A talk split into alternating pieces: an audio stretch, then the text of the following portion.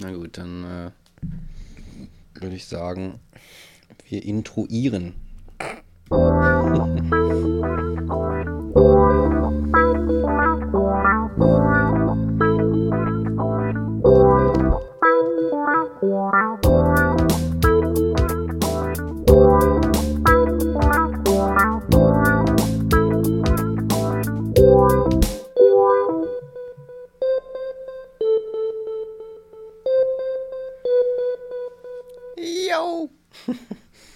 Willkommen zurück zu einer neuen Folge Transphilosophisch. Mhm. Mit Mike. Und Rick, Yeah. aus dem Wedding. Aus dem Wedding. Direkt aus dem Wedding. Ja, Es ist ein schöner Tag im Februar. It's Äh, true. Ja, wir haben quasi äh, äh, Frühling jetzt schon. Die Sonne scheint mir ins Gesicht. Das ist unglaublich. Wir waren letztens spazieren, da war es draußen so warm, Ja, wie in einer lauen Sommerla Sommernacht. Ja, ja, ja. Jetzt, jetzt merkwürdig. Äh, It's merkwürdig. Jetzt echt very, very merkwürdig. Ja. Aber äh, das soll uns heute, naja gut, vielleicht hat auch was damit zu tun. Schauen wir mal. Mhm, äh, ich auch gerade gedacht. Na, das könnte schon was damit zu tun haben. Ähm, äh, trotzdem nichts weiter stören, das gute Wetter, denn wir reden heute über Ernährung. Mm. Njam, njam, njam. Müssen wir dabei wieder schön snacken. Ja, ich Wir haben schon den Hinweis bekommen von einer Person, die uns einen Kaffee spendiert hat auf Kofi. Oh. Voll süß. Süß. Vielen Dank nochmal. Ähm, dass die Person das Kauen nicht stört. Echt? Schön! Endlich mal! Es ist total unterschiedlich. Also manche stört das total und manche gar nicht. Ja, ich habe ich hab mich so abgestraft gefühlt nach Mhm. der, nach der so, hör auf zu essen, wie in der Schule da und da durfte ich auch immer nicht essen. Ja, ey.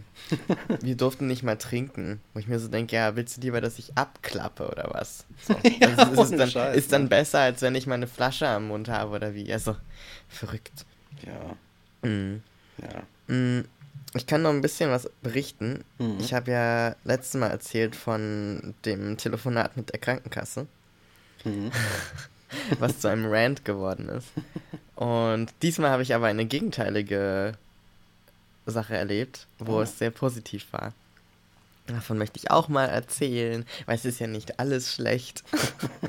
und äh, es gibt eine Menge Menschen, die auch sehr cool reagieren und, und ganz Ja. entspannt sind.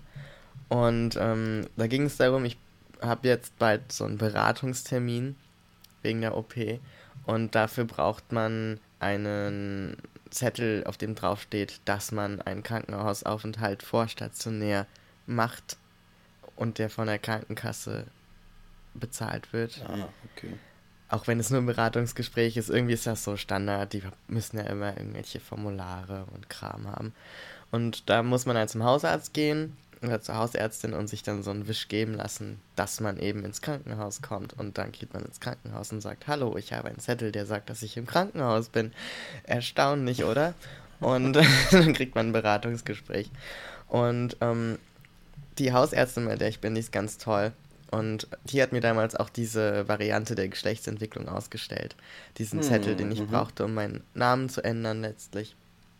Und die meinte halt auch damals, als die Frage im Raum stand, so, ja, darf ich das eigentlich legal, wenn es keine biologische Ursache hat, sondern eine, also, ja, Backup sozusagen im Sinne von, ich habe irgendwelche Körpermerkmale, die darauf hinweisen, sondern dass es halt in Anführungsstrichen nur mental ist. Was ja Ah. genauso legitim ist. Nur da war halt die Frage, darf sie das dann legal oder nicht ausstellen? Und sie hat sich halt das durchgelesen, was ich dazu ausgedruckt hatte und war so voll, ja, kein Problem. Und hat dann halt auch mich gefragt, was ich da gern drinstehen hätte. Und das ist halt was total cool ist, weil sie eben nicht vorgegeben hat, aha, sie wollen also irgendwas machen lassen, so dann sind sie ja bestimmt, so wie die Frau bei der Versicherung zum Beispiel. Dann Mhm. sind sie ja jetzt, dann sind sie ja jetzt ein Mann. also, oder Mhm. wie ist das jetzt? Und so diese, dieses direkt einordnen wieder, was ja der Fehler ist, den dann viele machen oder der Irrtum. Und sie meinte dann halt wirklich so, was soll ich denn jetzt reinschreiben? Was ist denn dann das Richtige sozusagen? Und das fand ich damals schon so cool und auch diesmal war ich halt wieder dort bei der Hausärztin und habe dann ähm, diesen Zettel gebraucht fürs Krankenhaus und dann habe ich den bekommen und als ich mir den abholen sollte, wurde ich eben aufgerufen mit Vor- und Zunamen und nicht mit Herr Palm, was halt dann oft passiert, dass Leute Ah, dann halt okay. was wissen oder irgendwie wissen und nicht so richtig wissen und dann halt trotzdem wieder mit Anrede aufrufen. Und natürlich, ich sterbe nicht davon, dass mich jemand irgendwie anredet oder mich irgendwie vorstellt als Herr Palm oder so. Aber es ist halt trotzdem so ein, ähm, so ein kleiner, so, so ein kleines Ding, wo ich mich immer freue, wenn es eben nicht passiert und man Leute einfach ohne Anrede aufruft. Grundsätzlich, also egal ob man jetzt cis ist oder trans oder nicht binär, finde ich es eigentlich immer cool, wenn man nur Vor- und Zunamen nutzt. Und ich mache das auch so, wenn ich Leute noch nicht kenne, dann schreibe ich immer Guten Tag, Vor-, Zunahme oder Hallo und so weiter. Mhm. Und ähm, wenn jemand sich davon irgendwie unangenehm getroffen fühlt, dass ich ihn nicht Herr oder Frau nenne, dann werden wir wahrscheinlich eh keine gute Korrespondenz haben. Insofern ähm, finde ich das immer eine ganz schöne Lösung, die halt immer noch offiziell genug ist. Und die Person hat mich dann halt ähm, da aufgerufen mit Vor- und Zunamen und dann habe ich den Zettel bekommen und da stand halt drauf, ähm, zur, zum Beratungstermin Diagnose nicht-binäre Geschlechtsidentität. Und was daran so cool ist, dass sie sich gemerkt hatten vom letzten Mal, als ich da war und das, das scheinbar in ihrem System hatten, dass es eben nicht irgendwie F2M komplett ist oder irgendwie so ein, so ein, so ein äh, jetzt bin ich nur männlich oder ich bin halt noch als weiblich eingetragen oder so ein Bullshit, sondern wirklich das schon im System hatten und es auch so draufgeschrieben haben, nicht nachgefragt haben, sondern es einfach schon richtig gemacht haben. Und das war sehr schön. Hm, Ja. coolio. Und äh, äh, wie sieht das aus jetzt eigentlich? Ähm, geht das klar mit der Kostenübernahme oder musst du da irgendwie. Das geht klar? Ja, scheinbar, also noch ist ja nichts in trockenen Tüchern, Ja. aber wie es aussieht, ist so, dass ich eben jetzt zu den staatlichen Krankenhäusern tatsächlich gehen kann. In dem Fall jetzt gehe ich erstmal zu einem, habe dann einen Beratungstermin, weil die haben so ein Brustzentrum und es ist dann halt Ah, ja. naheliegend, weil die halt eine Erfahrung damit haben und wenn das halt klappt, ist das super. Dann brauche ich nicht irgendwo anders hingehen. Aber grundsätzlich wäre jetzt so, dass ich eben zu staatlichen Krankenhäusern gehen kann und da dann erstmal einen Beratungstermin und gegebenenfalls halt einen OP-Termin bekomme, irgendwann wahrscheinlich in einem Jahr oder Ach noch so, länger hin, das dauert alles ewig, ähm, weil die Plätze, die Listen natürlich so lang sind. Und ähm, dann würde das übernommen werden von der Krankenkasse. Ich weiß nicht, was für einen Eigenanteil man gegebenenfalls noch Ah, zahlen muss. okay. Der sollte sich aber, wenn dann, maximal auf die, wenn ich es richtig verstanden habe, auf die stationäre Behandlung oder wenn ich nochmal dann eine Nacht schlafe im Krankenhaus oder so belaufen. Also, dass ich dann, weiß nicht, die 10 Euro oder was das sind oder okay. 20, da was man pro Nacht irgendwie noch zahlen muss. Ähm, das könnte sein, dass das auf mich zukommt, aber halt nicht die immensen und großen OP-Kosten natürlich, die sich ja auf mehrere tausend Euro belaufen würden. Hm, Ja. Interessant. Das aber nur, weil ich ja mich in der sogenannten Begleittherapie befinde, offiziell. Also seit über einem Jahr, 18 Monate müssen es sein, die ich in einer Therapie bin, psychotherapeutischer Betreuung, ähm, von der Krankenkasse auch eben freigegeben sozusagen. Und dann, dass ich auch Hormone schon bekomme, hilft auch sehr. Und Ah, ja. das sind alles so Voraussetzungen, die es einem erleichtern, dann diese Kostenerstattung zu bekommen. Allerdings ähm, hat das halt zur Folge, dass man, wenn man über die Krankenkasse gehen möchte und das sicher haben will, weil natürlich kann man das auch ohne die ähm, Sachen machen, aber wenn man es sicher haben will, muss man halt in diese Therapie gehen und muss, was zum Beispiel dann eine Berufsunfähigkeitsversicherung und solche Geschichten unmöglich macht. Ähm, also man, man pathologisiert sich letztlich. So. Ach.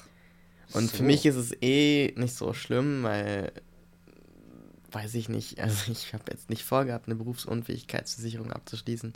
Und auch sonst werde ich keine Arbeitgeber haben oder irgendwie Momente haben, denke ich mal, in denen das eine Rolle spielen wird, ob ich jetzt meine Therapie war oder nicht. Aber es gibt schon Menschen und Situationen, in denen das eher ungünstig ist, wenn irgendwo noch steht, dass du mal in Therapie warst. So Hm. zum Beispiel Versicherung. Ja, oder Polizist werden oder genau, so. und so ne? eine Geschichten. Darfst so. du dann auch nicht mehr. Ja, und das sind so Sachen, wo man dann so eine Entscheidung trifft. Und das ist möglich über die Versicherung, äh, die Krankenversicherung meine ich jetzt, das auch dann abzurechnen, wenn man nicht in der Therapie ist oder auch wenn man zum Beispiel nur eine OP macht, aber nicht die Hormone bekommt.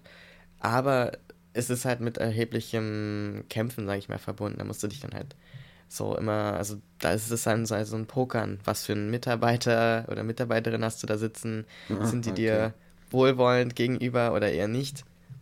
Also wenn ich mir an, die, an das Gespräch vom letzten Mal denke, da wäre ich nicht weit gekommen. Oh weh. Und so Geschichten, ne? Also es ist so ein, damit bist du quasi auf dem sicheren Weg. Also das, das ist quasi so die, der Kompromiss, den man da eingehen kann, Verstehe. den ich jetzt eingegangen bin. Bei mir ist es letztlich egal und ich meine, die Therapie war jetzt nicht scheiße, die, die Frau, bei der ich da in Therapie bin, ist cool und dann haben wir halt andere Themen bearbeitet, so. Das muss ja Mhm. die Krankenkasse nicht wissen. So. Ja. Und wenn die TK jetzt zuhört, that's reality, Alter. weißt du, so, Ja, ähm, dass ganz viele das dann halt so machen, dass sie die Therapiestunden einfach für andere Themen nutzen Mhm. und dann das eigentliche, in Anführungsstrichen, Trans-Thema, worum es eigentlich in Anführungsstrichen gehen sollte, dann eigentlich nicht so im Vordergrund steht. Ah, ja. Und ähm, ja, das ist so ein Hin und Her, weil das Ding ist halt auch, es gibt so wenige PsychotherapeutInnen, die Ahnung haben von Trans-Themen. Das heißt, die sind natürlich auch überlaufen. Und, Ah. Aber es wollen natürlich ganz viele Transmenschen Operationen oder Hormone bekommen. Oder müssen das letztlich, damit es ihnen gut geht. Wollen klingt immer so, als wäre das so eine, so eine nette Option. Aber für viele ist es ja überlebenswichtig, weil sie sonst suizidal sind oder nicht mit dem Leben Mhm. zurechtkommen. Und dann bist du gezwungen, da ewig zu warten, hinterher zu telefonieren. Und ich meine, jetzt haben, bin ich im Ballungsraum Berlin, da gibt es eine große Dichte PsychotherapeutInnen, aber geh mal aufs Dorf, da gibt es dann so einen. Und der Oh. hat genau ein Thema und das ist vielleicht äh, die Psychologie mit Schwerpunkt, weiß ich nicht, Familie oder sowas. Keine Mhm. Ahnung, was es da gibt. Aber der hat vielleicht von Trans-Themen noch nicht mal im entferntesten gehört, weil das ist auch nicht ein großes Thema bei der Ausbildung. Vielleicht hat er auch gar keinen Bock da drauf. Ja, das kommt so, noch dazu. Alles Mumpitz, darüber Ja. rede ich nicht. So. Und äh, dann hast du halt die Wahl als Transmensch, gehe ich jetzt zu jemandem in die Therapie, der die keine Ahnung hat von dem, was ich da erzähle. Hm. Und das äh, endet meistens nicht so schön, dass man dann gemeinsam lernt, Mhm. sondern eher, dass man eben äh, ja, unschöne Gespräche führt. Ja. Oder man lässt es halt bleiben. Oder man fährt ewig weit, was halt auch viele nicht können. Und das ist wirklich so ein nicht ganz so schlaues, also nicht so nicht sehr, sehr wohlwollendes System, sage ich mal. Auf der anderen Seite, noch schwieriger wäre es für die meisten Menschen wahrscheinlich, so 6.000 bis 7.000 bis 8.000 Euro aufzutreiben, mal eben für eine OP. Also das ist, da, da muss man dann wirklich gucken, was man halt für Abstriche macht, wo man einen Kompromiss eingeht und pragmatisch denkt, damit man irgendwie weiterkommt. Was So. für Preise, Alter. Ja. Ja. Also zu, die meisten Arztbesuche zum Beispiel, die ich mache, sind für irgendwelche Zettel, in denen drin steht, wer ich bin und was ich bin. Und, und das irgendwem Oh Gott, vorzulegen, der dann sagt, aha, mhm, Aha, gut. schön, ja. gut, gut. Gut, dass das nochmal eine Person bestätigt, Mhm. die sie seit drei Wochen kennt. Jetzt glaube ich Ihnen. Jetzt glaube ich Ihnen, ja. Vielen Dank. ist wirklich absurd. Also vor allem, ich meine, das ist schon die bessere Situation, die ich hier beschreibe. Die schlimmere Situation ist die, wenn du nach dem TSG diese Mhm. Sachen durchführen oder halt bestätigen lässt. So, das Ja. da setze ich mich vor zwei Gutachterinnen oder Gutachter, die mich zum ersten Mal sehen und kennenlernen und die mir dann bestätigen sollen, dass ich tatsächlich dieser Mensch bin, von dem ich die ganze Zeit rede. Also wie absurd das ist. Wer hat sich so ein System ausgedacht, weißt du? Das ist wirklich so ein...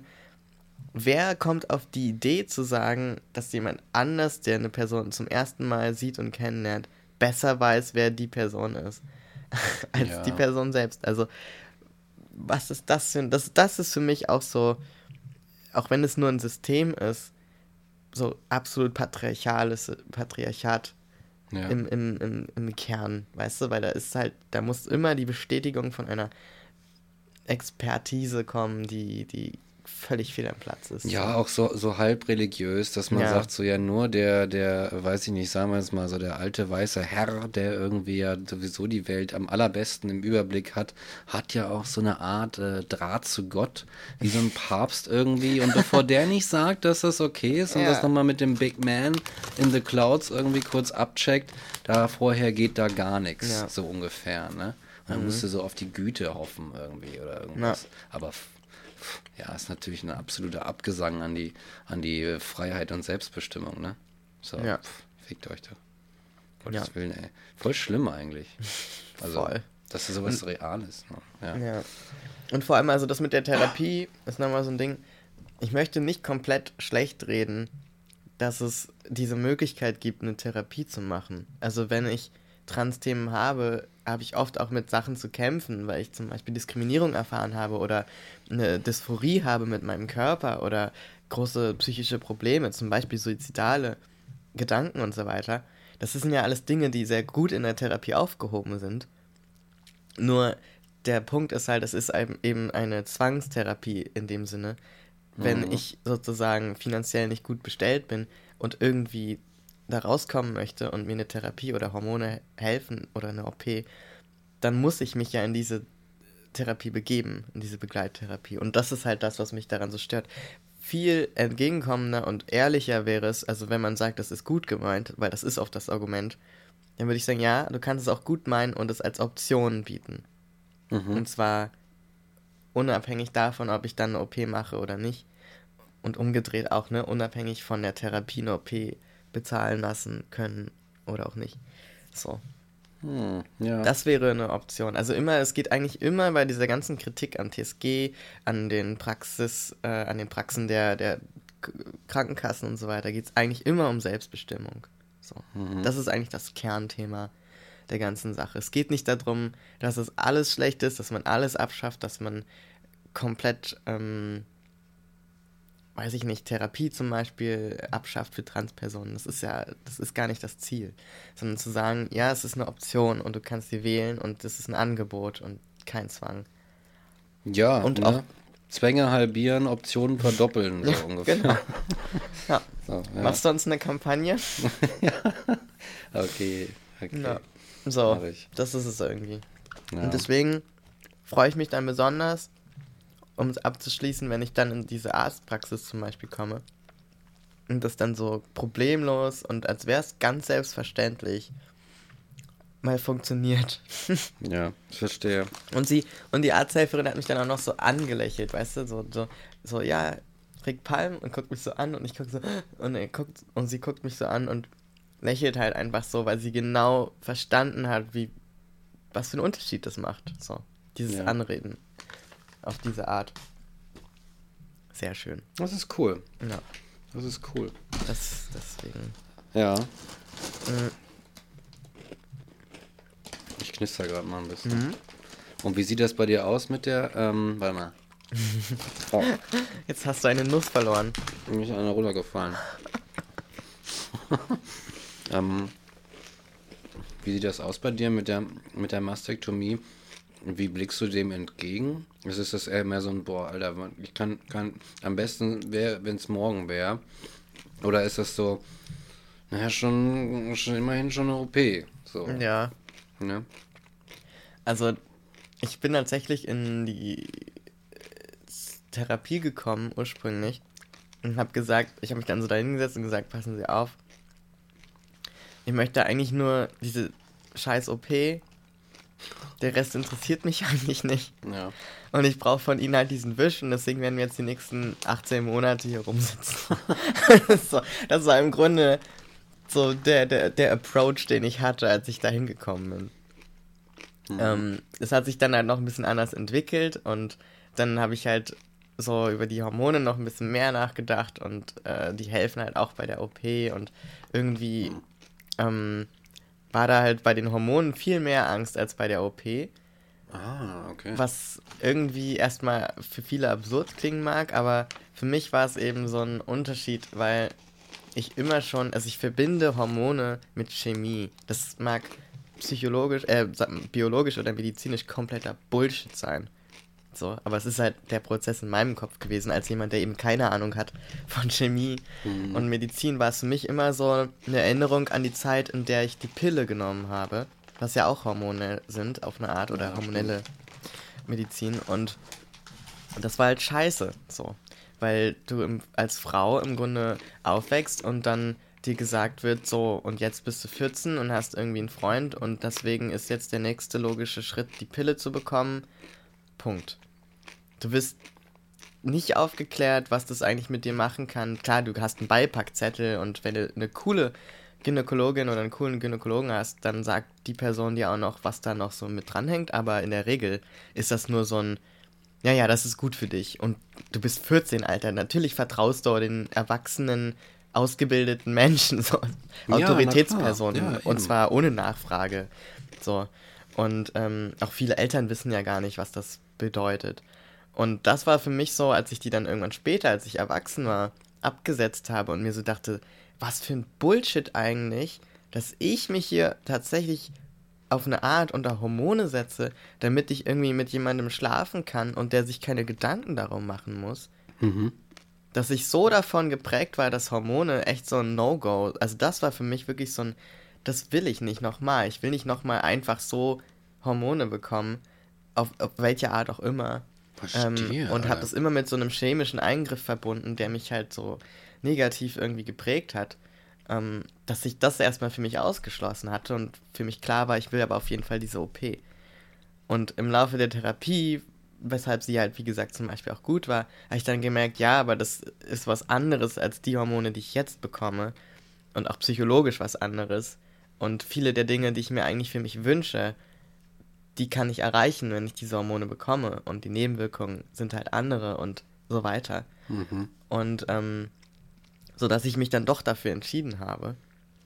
Und diese die Sache mit der OP, das war erstmal so ein sowieso muss ich warten, bis diese Zeit erreicht ist, nach der ich überhaupt das machen kann und erstattet bekomme. Also 18 Monate, wie gesagt. Oder ich, es könnte sein, dass mittlerweile auch kürzere Abstände gelten, aber das war halt zu dem Zeitpunkt. Ah oh, ja, das ist ganz schön viel. Und ja, und dann ähm, war das irgendwann erreicht. Und dann war es wirklich so, dass ich halt gemerkt habe, dass ich krasse Hemmungen habe, diese Liste, also ich habe dann so eine Excel-Liste gemacht, wo ich so Kliniken eingetragen habe und Telefonnummern und so einen ganzen Kram. Hm. Ähm, das zu machen und dann mal durchzutelefonieren oder zu schreiben, weil das immer so ein, so ein, es ist schon ein krasser Schritt irgendwie. Also es ist schon nicht nichts. Trotzdem immer im, im Gegenzug dazu dieser Wunsch, das unbedingt zu machen, also das oder gemacht zu bekommen. Ich kann es ja selber nicht. Das wäre auch ein bisschen schwierig, glaube ich. Ähm, so, deswegen, also es ist schon, also als ich da hingekommen bin, war es wirklich so am liebsten morgen. Ah. Ist mir egal. Ich, ich kriege auch das Geld so irgendwie zusammen, so, dann gehe ich halt hin, mach's, bezahl's halt doch selber oder so. So, auf dem, auf dem Level war ich schon. Mhm. Und dann hat sich das aber so ein bisschen entspannt, weil, weil es auch so ein Prozess gab, wo ich so mich erstmal gefragt habe, okay, ähm, was davon, und das ist so eine Frage, die immer mitschwingt und die es sehr schwer macht, heutzutage so eine Entscheidungen zu treffen. Mhm was immer mitgeschwungen ist oder mitschwingt, ist diese Frage, für wen machst du diese Dinge? Hm. Weil wir in einer Gesellschaft leben heutzutage, gerade in Berlin und auch vor allem in der Internetbubble so, in der eigentlich ja gesagt wird, egal wie du aussiehst, egal wie du dich anziehst, egal was du zwischen den Beinen hast, egal was, was davon so dein, dein, dein Bild ist oder dein, dein Erscheinungsbild, das heißt nichts dein Gender bezüglich, also betreffend. So, das heißt, ähm, ich könnte auch nichts machen und einfach sagen, ich bin nicht binär, trans, maskulin, was auch immer. So. Mhm. Oder ich könnte was machen. Und mache ich das dann für mich oder passe ich mich einem Bild der Gesellschaft an? Und wenn noch heute alles so offen ist, ist es dann überhaupt noch notwendig? Oder will ich mich dann, muss ich mich dann immer erklären, weil Leute mir es ja nicht mehr ansehen? Und will ich mich dann lieber erklären oder will ich das quasi mich äußerlich ändern und dadurch diese Erklärung vorwegnehmen und so Geschichten, weißt du, es ist Verstehe. wirklich so ein krasses Netz an Gedanken, die man dann so fährt. Und äh, zumindest ich gefahren habe. Wo ich dann wirklich so dachte, okay, krass, das muss ich erstmal ein bisschen beleuchten, so ein bisschen durchgehen. Und die Frage, die ich mir zum Beispiel immer gestellt habe, war, wenn ich jetzt auf eine einsame Insel gehe, was von diesen Dingen würde ich dann noch machen? So. Und noch krasser, du hast nicht mal einen Spiegel. So. Was davon würdest du dann machen? Und dann, dann denkt man irgendwas dazu und gleichzeitig ist aber der zweite Gedanke dann, ja, aber ich lebe eben nicht auf einer einsamen Insel, sondern in einer Realität, in der ich gesellschaftlich irgendwo eingebunden bin und mhm. ein Umfeld habe und ein fremdes Umfeld habe auch, was mich eben noch nicht gut genug kennt und so weiter. Also es ist wirklich eine Menge, worüber man nachdenken kann. Und diese Gedanken haben halt. Kurz, äh, äh, diese Gedanken haben halt das beeinflusst, wie ich an diese OP rangehe und auch an die Hormone damals. So. Und dann habe ich halt die Hormone genommen zum Beispiel, oder nehme sie ja. Und äh, merke halt, wie mir das total gut tut und wie sich das gut anfühlt. Und das, was ich letztes Mal mhm. erzählt habe mit dieser, dieser leichten underlying Depression irgendwie, die, dass die so verflogen ja. ist. Aber das weißt du natürlich nicht vorher. Und das kann ja tausend Ursachen haben. Und deswegen ist es immer auch so ein bisschen ausprobieren. Und ähm, mit den Hormonen ist es so, ich könnte die natürlich absetzen. so Und dann würde sich irgendwie mein, mein Hormonhaushalt wieder umleveln. So. Ich möchte das nicht, aber da war immer die Option irgendwo zumindest available. Bei der OP ist es wirklich so ein Once-in-a-Lifetime-Ding. Ich meine, ich könnte mir dann auch wieder Implantate machen lassen, ja. aber das ist so ein wesentlich größerer Schritt irgendwie. Ja, ja, ja. Und das ist, glaube ich, so, was mit reinspielt, unter anderem. Warum diese Entscheidung sich so hinausgezögert hat auch. Und ähm, wo ich aber jetzt wirklich an dem Punkt bin, wo ich denke, Alter, jetzt ist bald wieder Sommer und dann sehe ich mich schon wieder, ne, dann sehe ich mich wieder in Schwimmklamotten und dann, mhm. dann nervt es mich nur noch abartig, so, weil ich will dann, ich will dann keinen, kein, äh, ich will dann oberkörperfrei rumlaufen. Aber mhm. das ist wieder so ein Ding. Wenn wir jetzt in einer Gesellschaft leben würden, in der ich mit einem äh, weiblich gelesenen Oberkörper mhm. einfach oben ohne rumlaufen kann, ohne dass es irgendwas macht, was anders wäre als eine Reaktion auf einen männlich gelesenen Oberkörper, würde ich es dann immer noch tun? Who knows? Weißt du, das sind so mhm. Sachen, aber wir leben noch nicht in dieser Realität. Und ja. für mich ist es auch so, dass ich mich halt tatsächlich ohne, ohne, äh, ohne Brüste sozusagen sehe, selber. Und das, also auch schon bevor ich überhaupt den Gedanken trans kannte. So. Nur, das sind so Sachen, die man dann halt denkt und durchspielt und, und generell mit, mitschwingen, so. Ja. Mhm. Ah ja, okay. Interessant. Ja. Welcome to my head, Alter. Ja, ja, das ist interessant. Das ist interessant. Ja. Äh, du stehst vor äh, Entscheidungen und Gedanken und, und Konflikten, die ich dann tatsächlich dann nicht so nachempfinden kann. Aber mhm. denn trotzdem äh, sind sie ja äh, Teil der Gesamt Menge des Menschseins. So, weißt du? Ja. Und äh, ja, damit sind sie doch auch irgendwo für mich interessant. Finde ich jedenfalls. ja. Ja, deswegen. Okay. Heute gab es eine große Transdosis, Alter. ja, genau. Eine Menge Gedanken. War das jetzt lange, ja? Ja, guck mal, wir haben schon eine halbe Stunde voll. Siehste. Was? Naja, denn. Egal, dann fangen wir mal an zu snacken, würde ich sagen. Ich mache jetzt mal hier diesen, diesen Schokoriegel auf mhm. und ähm, werfe mal so die Frage in die Runde. Ähm, vielleicht, ja, wie definieren wir Ernährung? Ja? Mhm. Das ist ja vielleicht auch wirklich so eine Sache. Was ist eigentlich Ernährung? Ich finde, dass Ernährung vom Thema her eine der essentiellsten Dinge ist, die, mit, mit, mit denen man sich als Mensch überhaupt auseinandersetzen kann. So, und vielleicht vorweg, äh, irgendwie Ernährung würde ich irgendwie tatsächlich einfach nur sagen, okay, es ist so eine Art stofflicher Austausch mit deiner, mit der Welt. Mhm. Ja? Es ist eine Form von äh, stofflichem Austausch mit deiner Umwelt, die für dein, ich will jetzt nicht sagen Wohlbefinden, aber eigentlich nur für den reinen Lebenszustand, der sich über eine gewisse Zeitspanne erstreckt, einfach von essentieller Bedeutung ist. So, was baller ich in mich rein?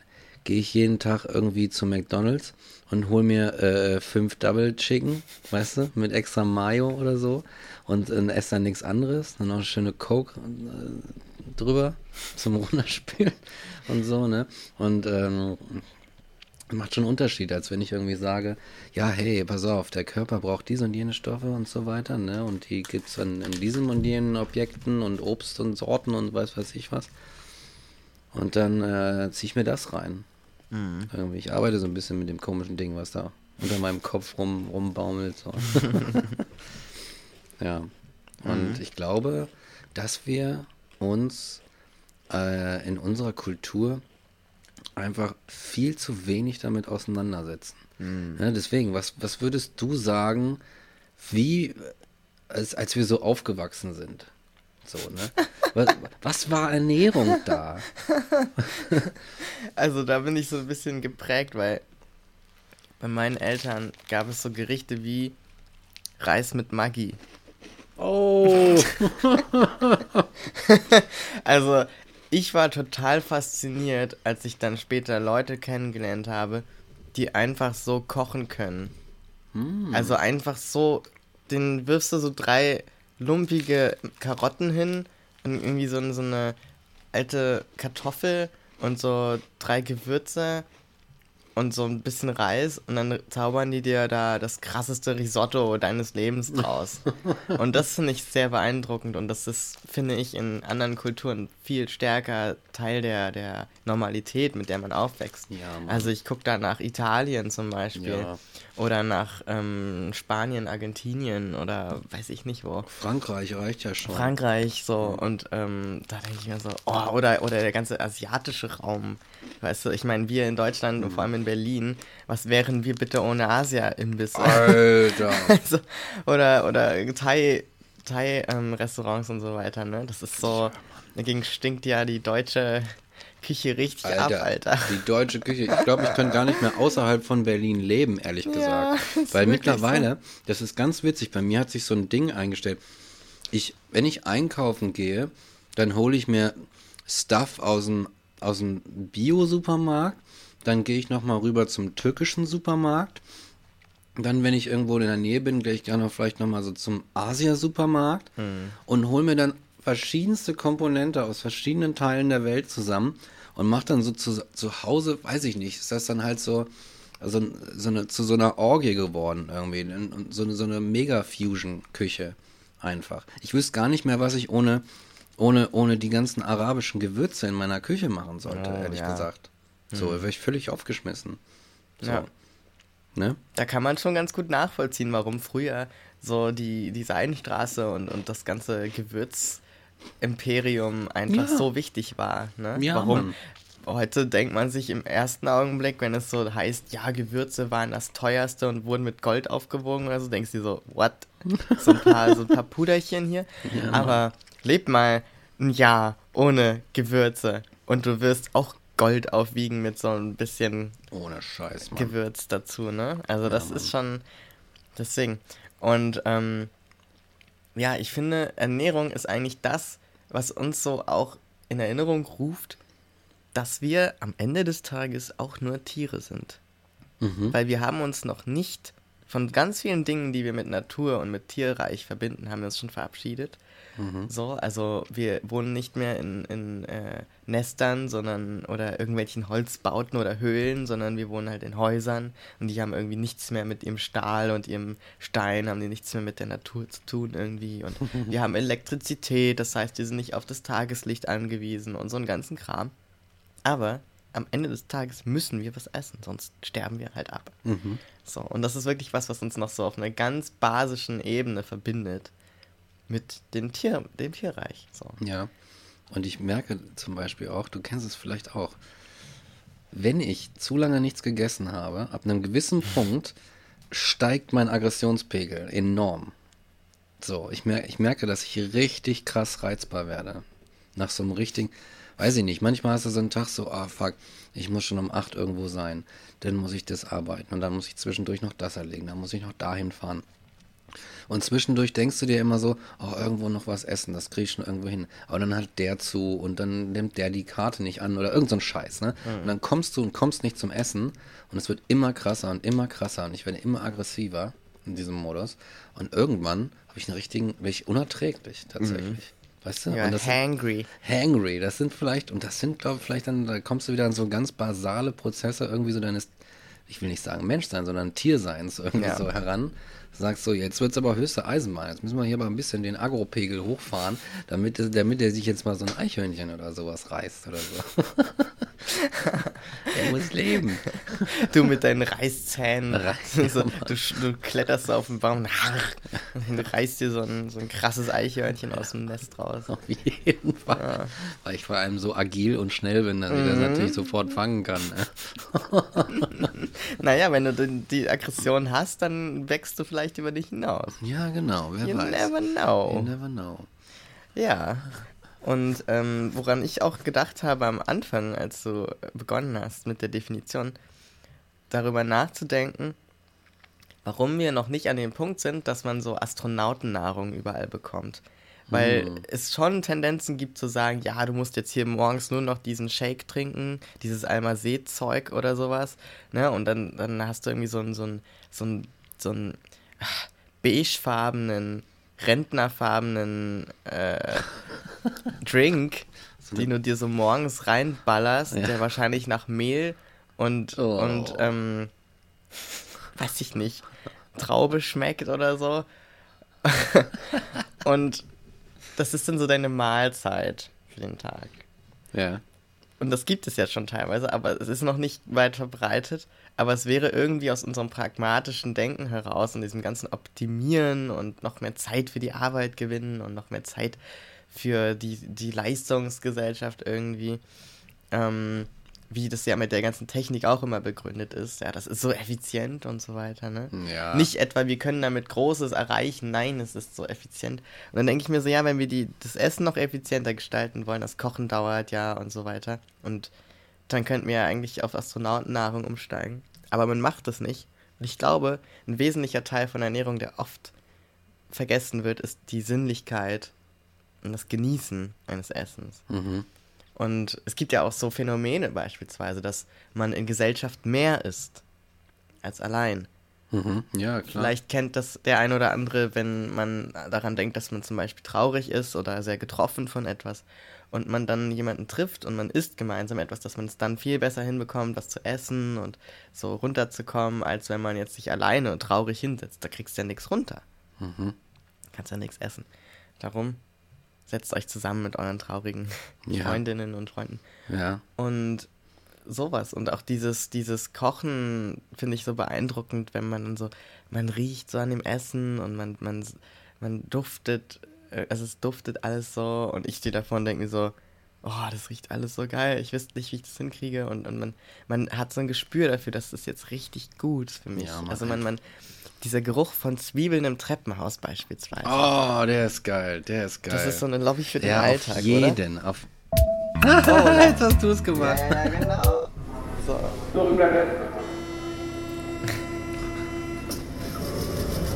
Lobby für den. Also wirklich so Gerüche, wenn du an so einem Haus vorbeigehst Ja. und da ist so das Fenster angekippt und es macht so es ist irgendwie die Küche und da brutzelt gerade jemand irgendwas und es riecht so richtig lecker. Irgendwie so nach Zwiebeln oder nach angebratenem Fleisch oder nach, nach so gebratenem Gemüse. Und du läufst so vorbei und bist so, ah, lad mich doch bitte ein. Ja, genau, bitte lad mich So ein. geil. Das ist auch so gemein, wenn du in einem, in einem großen Haus wohnst und immer gerade irgendjemand was kocht, dann hast du so Hunger und Oh, ja. bist so wie ich so ein Kochnoob und dann so. Und es ist schon, ja. Und auch wichtig bei der Ernährung ist irgendwie diese Abwechslung. Auf jeden Fall. Also deswegen auch das mit dem Astronautenfutter. Man, man kann, es ist eigentlich erstaunlich, wie wichtig die Sinnlichkeit ist. Weil, wenn ich mir vorstelle, ich könnte jeden Tag was essen und es würde mir alle Nährstoffe geben, die ich brauche, aber es hätte null Geschmack. Ich glaube, ich würde trotzdem verhungern. weil ich dann irgendwann einfach keinen Willen mehr hätte, das zu essen. So. Mhm. Weil wenn du dir zum Beispiel aufgrund deines prekär, äh, prekären ähm, Lebenszustands als Student oder irgendwie als Künstler zum Beispiel Ja. so drei Tage in Folge Nudeln mit Ketchup gibst, ist es beim ersten Mal vielleicht noch so ganz nett. Beim zweiten Mal ist es so, oh Gott, und beim dritten Mal willst du es schon aus dem Fenster schmeißen. So. Ja. Und das machst du dann halt nicht nur drei Tage, sondern so zwei Wochen. Und so, und so Geschichten. Und dann denke ich mir so, ja, das ist doch, das ist furchtbar. Daran kann man sich als so ein Horrorszenario zurückerinnern. Und das ist nicht zu verachten. So, ja, auf jeden Fall. Dass man so abwechslungsreich ist, also nicht nur auf einer nährstoffbasierten Art, sondern auch einfach so sinnig, geschmacklich. Ja, das gehört einfach dazu. Und was du meinst irgendwie mit der Astronautennahrung ist ja auch so.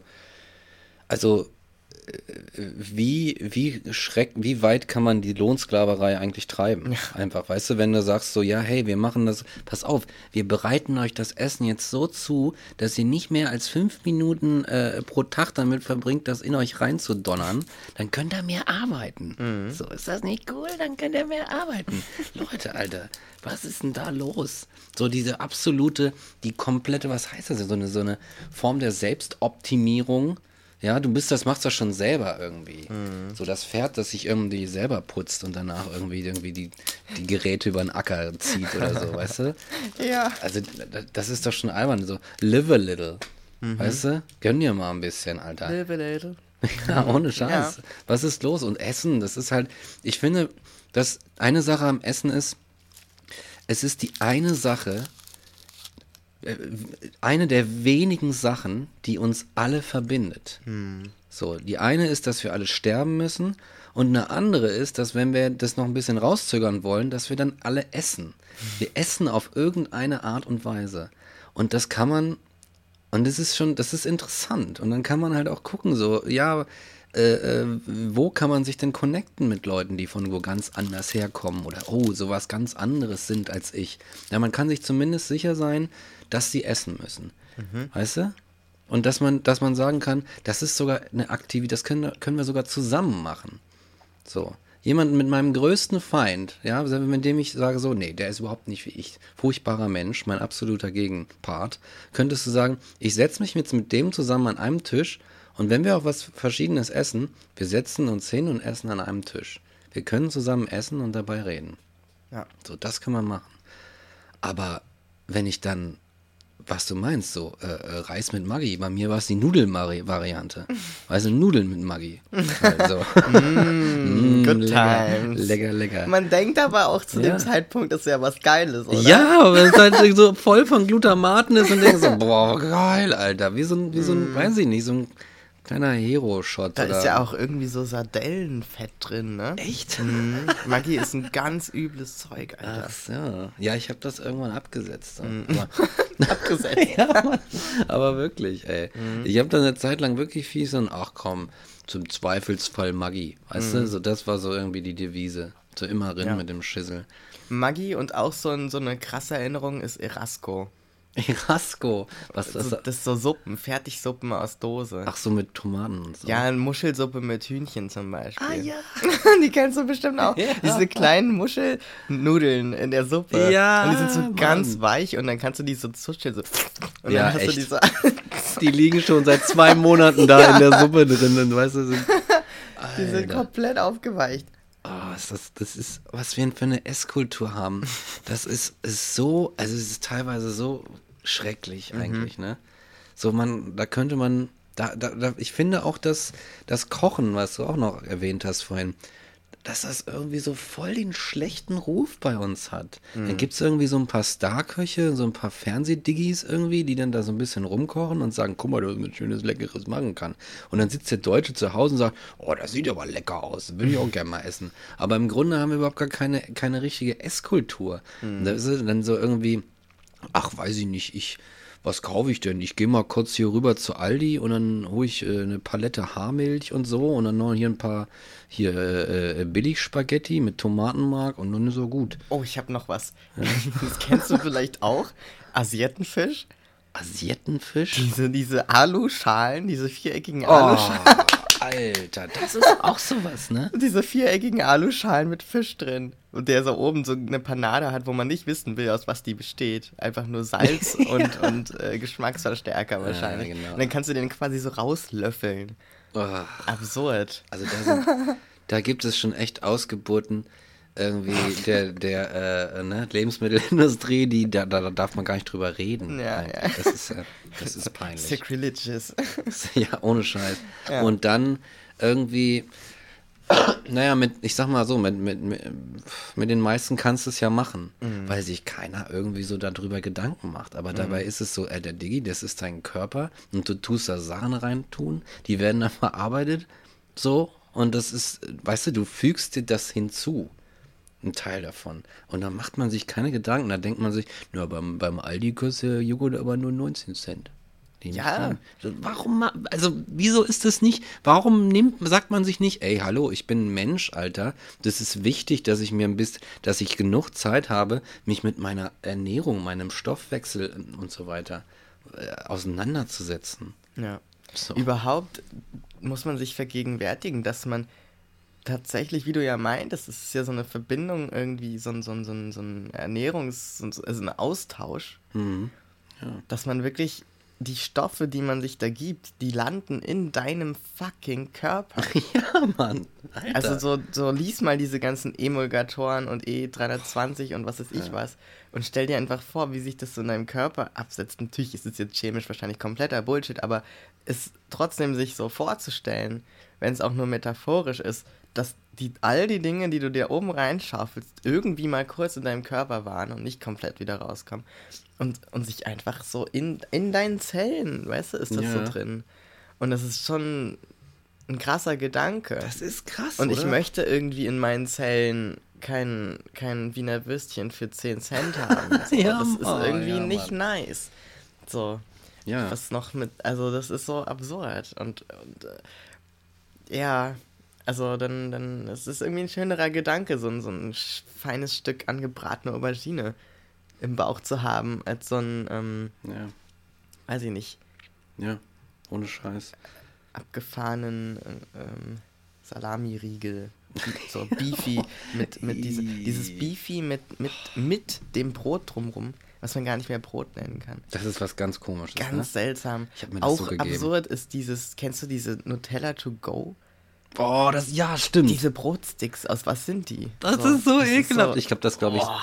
nie gegessen. Ich weil, auch nicht, aber schon das Angucken davon, das lässt Ja. mich so Abstand nehmen. Ja, und ja. Ähm, ich meine, letztlich ist es ja auch immer Projektion. Vielleicht ist das nur Mehl und, und äh, Backzeug und das ist gar nicht so schlimm. Aber es ist eigentlich trotzdem so ein, so ein grundsätzlicher Gedanke, Ja. den man nicht vernachlässigen sollte, wenn man was isst. So, was isst man da eigentlich gerade? Ne? Ja, Das So. ist, ja, das ist ganz essentiell. Das sollte ein Menschenrecht sein, ehrlich gesagt, dass Ja. man, Auch die Informationen darüber, die werden ja auch so nicht sehr präsent gemacht, Nee. sage ich jetzt mal. Also wenn du auf die Gummibärchen guckst, steht da nicht drauf, ja, übrigens die Gelatine, die drin, da drin ist, ne, das ist so ähm, äh, Knorpel von Tieren und so Hufresse und die werden so Hufresse. geschreddert und dann hast du da so deinen Anteil äh, Fleisch in deinen Gummibärchen. Also es ist so, dass das, ähm, man merkt das schon, in welche Richtung ich gleich noch gehen möchte. ja. Und so einfach, wie absurd es ist, so Fleisch in der Art zu konsumieren, wie wir es tun in der westlichen und vor allem in der deutschen Welt. Ja. ja. Also das ist schon absurd, Ja. was für ein Überangebot es gibt. Es gibt, oh, ich war letztens einkaufen, dann gab es da ähm, einzelne Wiener Würstchen in diesen schwarzen Plastikschalen mit Alu, mit ähm, Frischhaltefolie oben Ach, drüber. die, diese Diese Styroporschalen. ne? Styroporschalen. Alter. Zwei einzelne Wiener Würstchen. Das kann nicht wahr sein. Und dann kannst du dir da so ein, so ein A4 großes Teil kaufen, in dem zwei Wiener Würstchen drin sind. Und das ist absurd auf so vielen Ebenen. Einmal preislich, wie soll davon eine artgerechte Haltung bezahlt werden? Dann inhaltlich, ich kaufe mir halt nur Würstchen und dann die Verpackung, was für Plastikmüll ich dann auch produziere. Boah. Und das ist so, so, so, so wirklich der, der Inbegriff dessen, und so, so, so steht symbolisch für das, was so problematisch ist. Ja, aber, aber bedenke, ich glaube, ähm, ich glaube, sage jetzt voraus, dass du Mhm. in irgendwie in vier Wochen nochmal in den Laden gehst und da wird wahrscheinlich wahlweise bei den Packungen irgendwie noch so ein bisschen Senf oder wahlweise Ketchup irgendwie sein, so ein kleines Plastikdingchen, was Ja. du dann auch nochmal aufmachst und so, weißt du? Aber diese Form des Konsums, ich muss sagen, ich finde das mittlerweile nur noch ekelhaft, weil eigentlich ist es so ein, ich hatte mal den Gedanken, was das angeht, dass, dass wir uns tatsächlich, wenn du sagst, wir sind Tiere, eigentlich was unser Konsumverhalten und Essverhalten angeht, so weit niemals vom irgendwie, keine Ahnung, Schimpansen irgendwo im Wald entfernt haben. Weil, ne, nimm mal so mal so ein ganz plakatives Bild, irgendwie der Schimpanse hampelt ein bisschen rum, denkt sich, boah, ich habe Hunger, aber da hängt so eine Banane, die zapfe ich mir jetzt ab, dann pflücke ich das aus diesem Zeugs da raus, aus der Verpackung, ja, stopf mir das rein und den Rest werfe ich weg. So, im Ökosystem ist das kein Problem. So, nun haben wir aber irgendwelche Kunststoffe erfunden, weißt du, und weil das irgendwie cool ist, irgendwie so, und für den, naja, für unseren, für unsere Form der Ökonomie. Und dann hast du halt irgendwie so einen so einen- so einen Dulli-Konsumenten, sorry Leute, aber weißt du, ne, der sich dann so sagt, so, boah, jetzt zwei Würstchen mit ein bisschen Senf dabei. Und der sich das dann so holt und dann so irgendwie reißt und wahrscheinlich an der nächsten Ecke noch so hinterm Lidl einfach da so in die Ecke wirft, weißt du, der, denkt, der sich denkt so, naja, ich werf's ja immerhin nicht direkt auf den Gehweg, ich werf's ja da irgendwie bei den Bäumen oder irgendwas hin. Weißt du, und dann, wie, wieso macht man sich da keine Gedanken drüber? Ja. Das kann Und nicht selbst sein. wenn man sich Gedanken macht, und das ist ja dann der Next Step, ist es immer noch eine erhebliche Verantwortung, die ich bei den großen Firmen sehe Ja, und bei der Industrie und vor allem auch bei der Politik auf die Industrie einzuwirken in der Hinsicht. Denn es gibt ja auch dieses Argument, und das ist, glaube ich, ein neoliberales, zu sagen, ja, der Konsument entscheidet ja, ne? Der, der, ähm, der Konsument bestimmt über die Märkte. Ne? Die Märkte, die Wahl. So, ähm, Die merkt. und im Grunde, da, dieser Spruch ist ja, deine, deine Quittung ist ein Wahlzettel. So. Das Boah. heißt, in dem Moment, wo ich etwas kaufe, entscheide ich ja, dafür gibt es Bedarf und dann wird das halt auch dementsprechend produziert und nachproduziert. So, das stimmt auf eine Art, hinterlässt aber den kompletten Druck auf dem Konsumenten. Ja. Oder der, und das ist halt auch nicht ganz ausgeglichen in meinen Augen.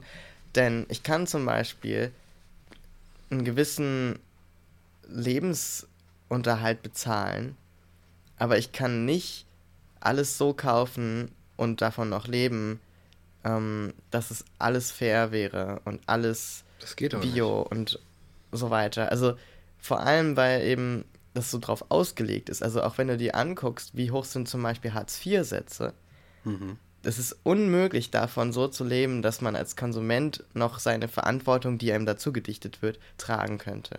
So, wenn ich jetzt finanziell unabhängig bin, dann kann ich das sicher machen und dann bin ich als Konsument in meinen Augen auch in der Pflicht, das zu tun oder habe zumindest eine gewisse Verantwortung. Aber ähm, je weniger Geld ich zur Verfügung habe, desto schwieriger wird das und desto weniger Zeit habe ich auch, weil das ist auch ein großer Faktor, die ich investieren kann in die Recherche von sowas. So, Mhm. also zum Beispiel, wenn ich jetzt in einen Discounter gehe und ich sage mir, ich möchte heute mal ähm, so klimaneutral wie möglich einkaufen, dann würde ich erstmal alles, was so Fleisch ist, vor allem Rindfleisch und so weiter, ausschließen. Was ich aber noch machen würde, ist mir bei den Gemüsesachen zum Beispiel anzugucken, wo kommt das denn her? So, weil ich brauche keinen Apfel aus Neuseeland beispielsweise. Ja. So. Und das ist jetzt sehr aufschlussreich, weil ich mir denke, ja, Neuseeland ist weit her, der Apfel ist einmal über den Ozean geflogen. So, dann hast du aber Äpfel aus Deutschland, die fünf Jahre irgendwo gelagert haben Ja. und ähm, deren Lagerkosten, beziehungsweise der Strom, der fürs Lager gebraucht wird, sich auf fünf Jahre Strom belaufen. Und das frisst auch super viel. Weiß nicht, da hängt ein Atomkraftwerk vielleicht dran oder, ein, oder ein Kohlekraftwerk. Das liefert den Strom für die Lagerkosten. Die Lagerhalle sozusagen und so weiter. Und das sind so Dinge, die kann ich als Konsument nicht komplett überblicken. Da ist die Industrie in der Mithaft so. Weil wie soll ich denn das beeinflussen, was für ein Apfel da jetzt im Discounter liegt so? Und ähm, in den Discounter kann ich nur gehen, weil ich eben so wenig Geld habe. Also mich betrifft es jetzt gar nicht so, aber ich denke halt immer von denen, die am wenigsten Geld haben, aus, ne? Weil das ist ja auch ein großer Teil. Ähm, und da könnte ich jetzt sagen, okay, dann geh halt nicht zum Discounter. So, dann gehe ich halt nicht zum Discounter und dann muss ich aber Zeit haben, irgendwo anders hinzugehen, weil nur Discounter sind so flächendeckend überall. So, und, so, dann kann ich vielleicht zum Biomarkt gehen. Da muss ich dann mehr Zeit investieren. Die Zeit kann ich für was anderes, zum Beispiel mich um meine Arbeit kümmern, nicht Ja. tun und so weiter. Also es sind so Zusammenhänge, die halt sehr schnell weggedacht werden, wenn man dieses Thema irgendwie sich anguckt. Ja, ne? also da bin ich voll, da bin ich voller äh, bei dir. ja. Auch so. die, die Sache mit der Ananas, die wir hatten, ne? Ja, die Ananas. Wir haben hier Ananas gegessen im Podcast und es ist eigentlich nicht korrekt. aus äh, Costa, Costa fucking Rica. Alter, weißt du, die muss auch erstmal hierher kommen Ja. und dann oder irgendwie jede Avocado, die hier über, die über den Ozean geschippert wird oder sonst irgendwas, ne? Das ist alles das ist alles ein Problem und dann kann man sagen, ach, die Öko-Leute so, ja, aber dann weißt du, was steht dem entgegen? So, so wenn man sagt so, ach hier, das, ich habe keine Lust, ich will irgendwie mein, äh, äh, mein Fleisch essen, 100 Gramm am Tag oder was. Ja, aber wenn du das halt weitermachst, dann gibt es halt Probleme. Ja. So. Und das Ding ist halt auch immer dieses Dogmatische, ne? Dass man so sagt oder dass der Anspruch besteht, wenn ich zum Beispiel sage, ähm, ich ernähre mich vegan, dann ist der Anspruch, du musst das 24-7 immer so machen. Das ist kompletter Bullshit, weil wenn ich sechs Tage die Woche beispielsweise vegan lebe und dann einen Cheat Day habe, dann habe ich schon so viel beigetragen. Ja. Und es ist auch nicht negativ, wenn man was nicht. Also, woher kommt dieser bekloppte Anspruch, dass man als, als fehlbarer Mensch komplett seine Entscheidungen und so weiter diszipliniert durchhält, was das angeht, ne? Also Ja. das, ich glaube, daher kommt auch diese Ablehnung und diese Angst, so sich jetzt dieses Commitment, ne? Ich meine, ich bin jetzt vegetarisch, ernähre mich vegetarisch, seit ich 14 bin oder so. Das ist für mich schon so normal. Zwischendurch habe ich Zeiten, wo ich vegan lebe und dann wieder denke ich so, ich halte es gerade nicht aus, ich habe so viel zu tun, ich krieg's nicht hin und dann mache ich es halt mal wieder nicht, aber die Zeit ist trotzdem gut. Und ich glaube, wir müssen uns da viel mehr angewöhnen, ein ganz entspanntes Verhältnis zu, mit zu haben. Ja, so unsere Thematik eigentlich, weil, ähm, Weil- ich, ne, ich kenne das auch noch aus dem, ich bin jetzt auch eher so, äh, ernähre mich vegetarisch Tendenz, mit Tendenz zum Veganen, ähm, aber ich habe das auch schon mal vorher sieben Jahre gemacht und dann eine ganze Zeit lang wieder Fleisch gegessen und ich erinnere mich dann auch noch, dann gibt's halt, gab's halt so diese, dieses ganz oder gar nicht. Und unser Thema war irgendwie viel mit dem Sein, was bin ich und, und, und was nicht und so weiter. Und die Sache ist dann irgendwie an dem Punkt, an dem du Fleisch isst, bist du dann kein Vegetarier mehr für die Leute. So, wenn du es einmal gemacht hast, ja, wieso? Ach, Das ist ungültig ne? dann, ne? Genau, das ist, dann bist du kein richtiger Vegetarier mehr. Wie soll ich dich denn jetzt nennen? Dann bist du doch keiner mehr oder irgendwas, ne? Und so, wieso hier, du hast doch da gerade irgendwie einen Schluck, äh, einen Löffel äh, Joghurt gegessen. Du bist kein Veganer. Und immer diese Sachen, so, also ich meine, warum, warum muss das da mit reinspielen? Das ist eigentlich, das ist so albern, das ist doch auch gar nicht so interessant. Wie man, wo man jetzt genau die Grenze ist, ne? Welche Schublade. Nee, da müssen wir den rüber in eine andere Schublade ordnen, sonst geht das nicht mehr. Statt einfach einfach mal fünf gerade sein zu lassen. Und der ist, du kannst auch sagen, so, ja, die Ernährung ist so, die Ernährung ist so. Am Ende sind doch sowieso nicht alle gleich. Auch nicht jeder Ve Veganer ernährt sich haarklein genauso wie der andere. So. Was? Ja, was? Wie? Ja, So, ist doch albern, ne? Ach, Mann. ja, total albern. Also dieses Verbissensein in, in solche Begriffe und, und Verhaltensweisen, das bringt niemanden weiter. So. Ja, was aber auch niemanden weiterbringt, ist, das komplett zu ignorieren und den Fleischkonsum so beizubehalten, wie wir ihn momentan haben.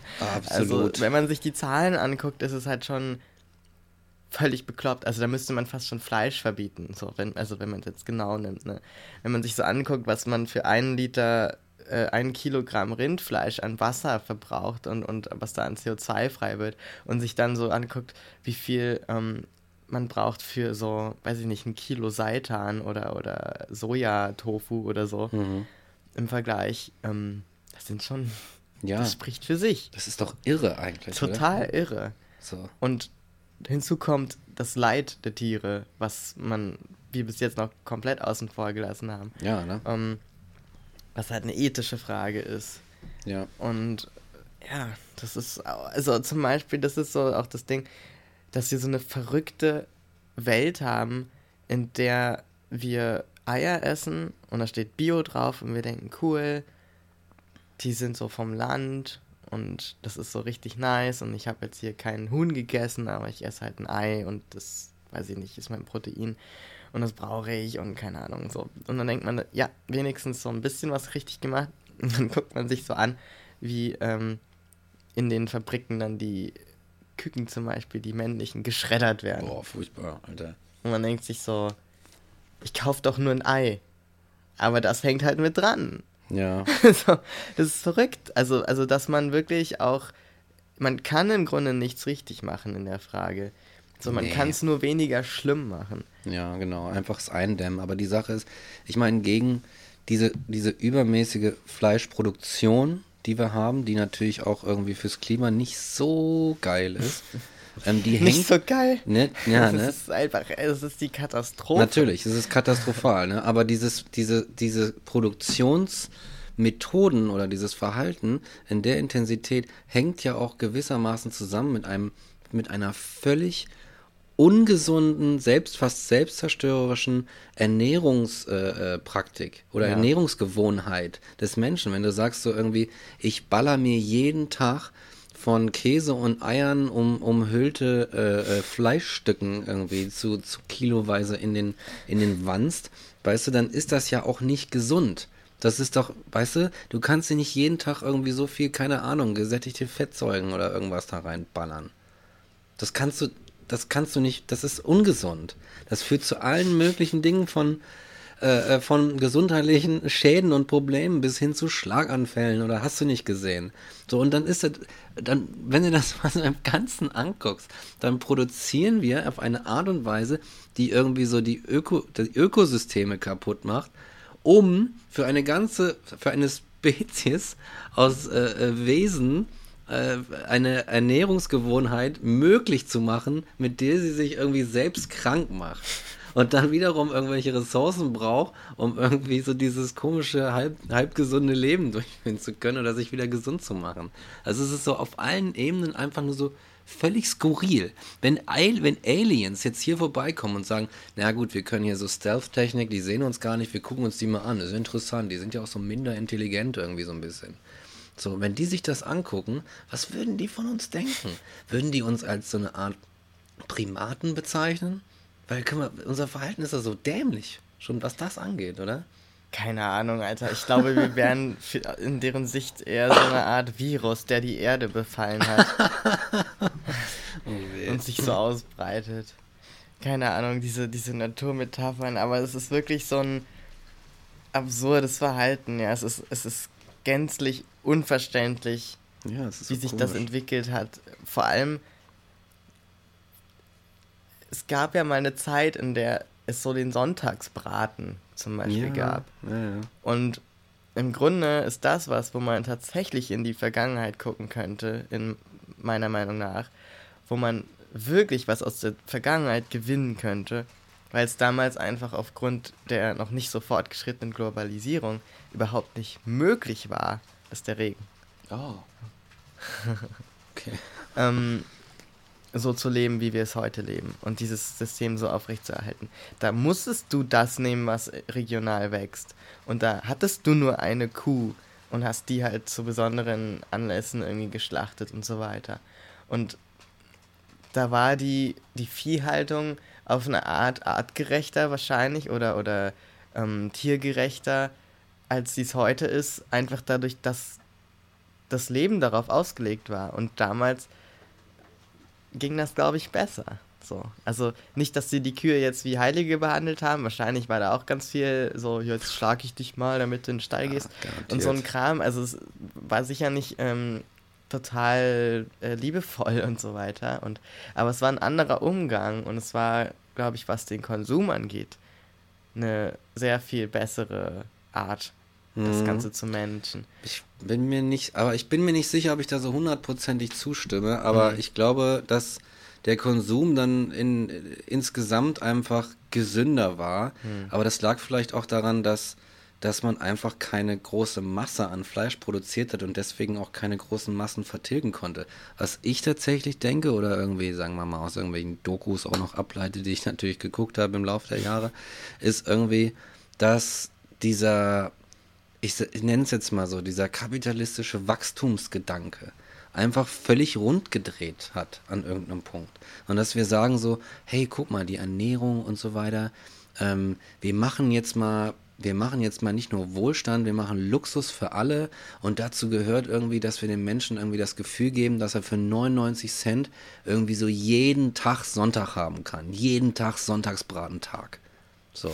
Und dafür müssen wir einfach gucken, dass wir die Produktionsmethoden, dass wir da absolut die Kosten minimieren. Wir tun die Viecher einfach zuhauf in so komische Metallgehege und dann werden die da automatisch rumgefahren und so weiter und so fort. So wie, weiß ich nicht, Henry Ford mit seinem Fließbandarbeit und so weiter. Dass man einfach da solche, die Prozesse so optimiert hat, um natürlich irgendwie so eine, keine Ahnung, so eine Industriemacht zu werden.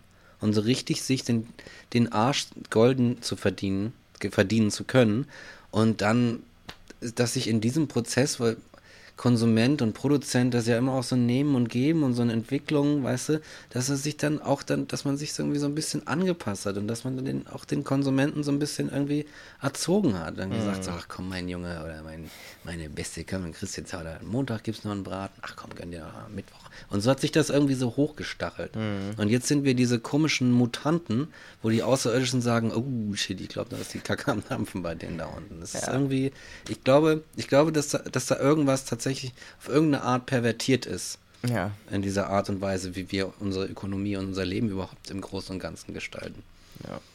Ja, wir haben uns ganz krass daran gewöhnt einfach, dass Gewöhnung, das normal ja. ist, ja. dass ich jeden Tag alles immer essen ha und haben kann, ja, so mit gewissem Geld. So, das ist natürlich immer in Klammern dahinter, weil andererseits, wenn du ganz wenig Geld hast, musst du halt den größten Scheiß auch deshalb kaufen, weil er am billigsten ist. Im ja. Vergleich ist Fleisch meistens billiger als Gemüse. So. Also, kommt, also im, wenn du dir anguckst, wie satt macht es, wie lange habe ich was davon. Also das ist so. Ja, ist krank, ne? Das ist absurd und dafür kann doch die Person nichts, die wenig Geld hat. Ja, eben drum. Ne? Deswegen, es hat sich so. Das ist auch so, so leicht dann zu sagen, ja, ja, wir bashen mal auf die, ähm, die dann nur Salamibrötchen essen, aber Salamibrötchen ist halt fucking billig. Das ist so. fucking billig. Und so eine ja. Gemüsepfanne wo ich mir irgendeine Aubergine, eine Zucchini und was weiß ich was reinpacke, ähm, vielleicht nicht so sehr. Wenn ich die dann auch noch fair oder, oder was weiß ich gehandelt, ähm, lokal irgendwie kaufe. So, das ist, und es ist nochmal ein großer Unterschied, ob du in der Stadt wohnst oder auf dem Land. Auch ein Ding, ja. Wo du vielleicht ein eigenes Grundstück hast und dir sogar noch was anbauen kannst, was natürlich auch geil wäre. Was richtig geil wäre, wäre ich sofort dabei. Ja. Ich mache nächstes, ich mache nächstes, im Sommer mache ich Salbei auf meinem Balkon, habe ich mir gesagt. Yes. Ich mache so ganze Salbeibüsche und dann trockne ich die und dann trinke ich das ganze Jahr meinen eigenen Salbei. so sieht's ja. aus. Nein, das mal so nebenbei. Ja. Ähm, es ist ein einziges Fuck-up. Also ja. was das Thema Ernährung angeht, habe ich wirklich so das Gefühl, das ist, ein, was, das ist so eine krasse Verkettung von Fuck-ups ähm, die uns zu dem Zustand gebracht hat, die wir heute, den wir heute haben. Ja. Wir haben uns ähm, gehen lassen. Uns wirklich, gehen also es war ja auch so, ne, du hast ja irgendwie nach dem Krieg, nach dem letzten Weltkrieg kam es ja dazu, dass einfach gesagt wurde, wir haben zu wenig für alle, es ist wirklich zu wenig da. Wir ja. müssen jetzt ganz krass subventionieren, damit überhaupt genug Essen da ist für alle. Und das war ja auch richtig, weil es, ja. natürlich ja, gab es zu wenig Essen. Natürlich mussten die Leute erstmal versorgt werden und dann fördert man das natürlich mit allen Mitteln, weil Ernährung ist natürlich das Wichtigste erstmal. So Maslow'sche, Maslow'sche Bedürfnispyramide, ne, da ist das so ganz unten mit dabei. Und ähm, das macht ja auch total Sinn, aber was wir halt beibehalten haben, sind zum Beispiel diese krassen Agrarsubventionen und so weiter. Mhm. Und, und dann, und das ist halt aus einer, wie auch das Schulsystem aus der preußischen Zeit oder der Industrialisierung, muss darum gegen Fließbandarbeiter irgendwie gut herzurichten, und wir das immer noch haben, dieses Fließband preußische Schulsystem, so haben wir halt immer noch so ein agrarsubventioniertes ähm, Nachkriegspolitik-Gedöns irgendwie. Ja.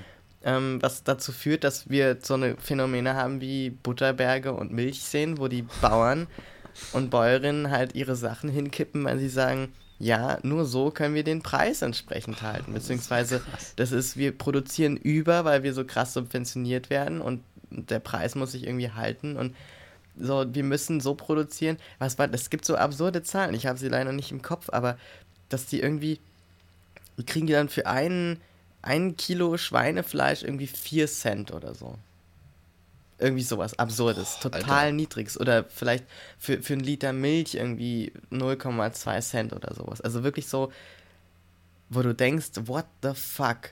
Das Mhm. kann nicht richtig sein. Das ist doch krank, Alter. Das Und- ist doch echt krank. Und das ist halt auch das Ding, dass ähm, ich zum Beispiel vor kurzem gelesen habe von so einer, so einer Bäuerin und die hat halt so beschrieben, da ging es um diese Glyphosat-Diskussion. Ah, ja, das ist Und die dann halt meinte, ja, natürlich ist es einfach für Leute, die keine Ahnung haben, zu schreien, ja, Glyphosat verbieten, weil es ja auch schlecht für die Bienen und so weiter. Und ähm, aber aus Sicht eines einer Landwirtin muss ich mal sagen, dass zum Beispiel das so darauf angelegt ist, wenn ich äh, das Glyphosat nutze, dass im Grunde alles davon abhängt, ähm, wie man das einsetzt und so weiter. Und hat so ganz viel dazu erzählt, wo ich so dachte, ja krass, das wusste ich halt auch nicht. Und, ähm, und sie meinte dann, das ist halt, da ging es halt um was anderes, aber sie meinte, das ist so ähm, symbolisch dafür, wie eigentlich geredet wird, wenn es um Agrarpolitik geht, immer so über die bösen Bauern, Mhm. Obwohl die sich in der Regel sehr wohl auseinandersetzen mit dem, was sie da tun und mit der artgerechten Haltung und so weiter, dass die das liebend gern ganz anders tun würden. Aber dass da dieser Druck herrscht von der ne, vom, vom Discounter oder, oder Ja. vom Überleben, dass sie nur so handeln können.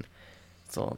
Vom es, Geld es gibt, kommt es der gibt, Druck, ne? Natürlich, es gibt Ja. ganz wenige Landwirte, glaube ich, die wirklich einen Scheiß drauf geben, wie es ihren Tieren geht, wie es um die, das Ökosystem bestellt ist und so weiter.